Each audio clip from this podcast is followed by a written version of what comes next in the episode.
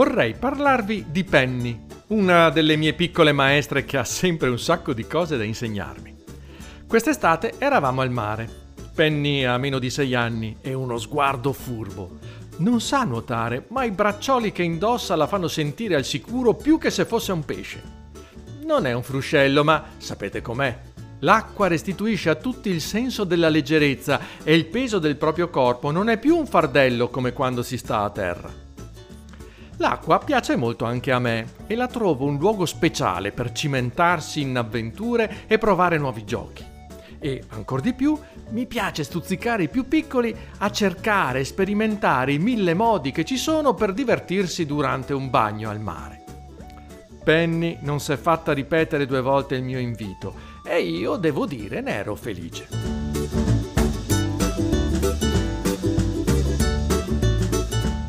Dopo una serie di battaglie a cavallino, di immersioni, attraversate in canoa e tuffi contro le onde, le ho insegnato la scalata della torre. La torre ero io, con le ginocchia un po' piegate e le mani ben salde ai fianchi, mi trasformavo in una specie di albero su cui lei poteva arrampicarsi fino a raggiungere la cima delle mie spalle e da lì tuffarsi in acqua.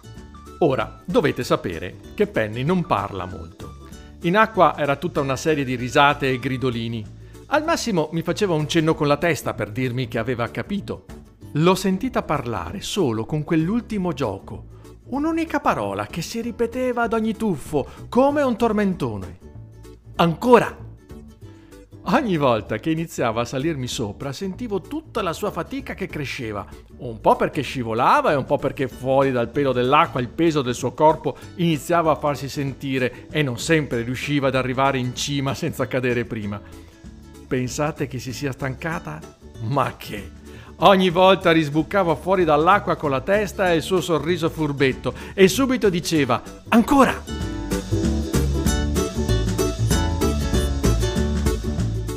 Io invece la stanchezza la sentivo tutta.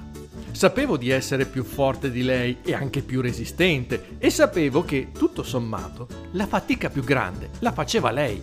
Quindi non capivo come facesse ad andare avanti, cosa avesse lei che non avevo io. L'entusiasmo forse?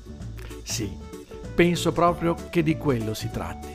Senza entusiasmo si è stanchi prima ancora di cominciare ed è una stanchezza particolare non ha il fiatone, anzi, il respiro è cortissimo, al minimo. Non sono i muscoli che non ce la fanno ad alzare un braccio, ma è proprio il cervello che non ce la fa neanche a inviare l'impulso. Non sono mani, gambe, spalle ad essere indolenzite, ma la testa. C'è una stanchezza che sta dietro agli occhi, come se non ce la facessi neanche solo a guardare.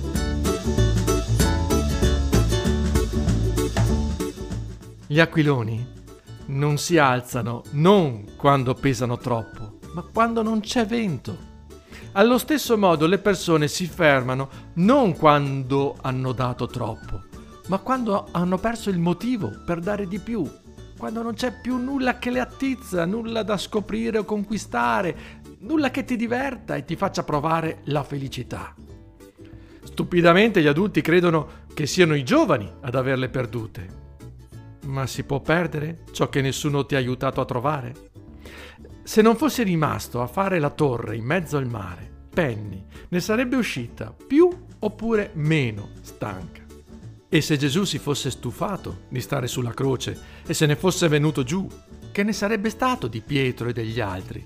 Si sarebbero salvati dalle persecuzioni o si sarebbero perduti tra rimpianti e nostalgie? Il nostro posto di adulti è lì, insieme al buon Dio, a gettarvi dentro la vita. Ci stremate, lo sappiamo, ma non ce la si fa ad andare via quando si ha davanti a sé quei vostri occhietti, intrisi dalla gioia di un dono che vi fa sentire vivi e che dicono Ancora!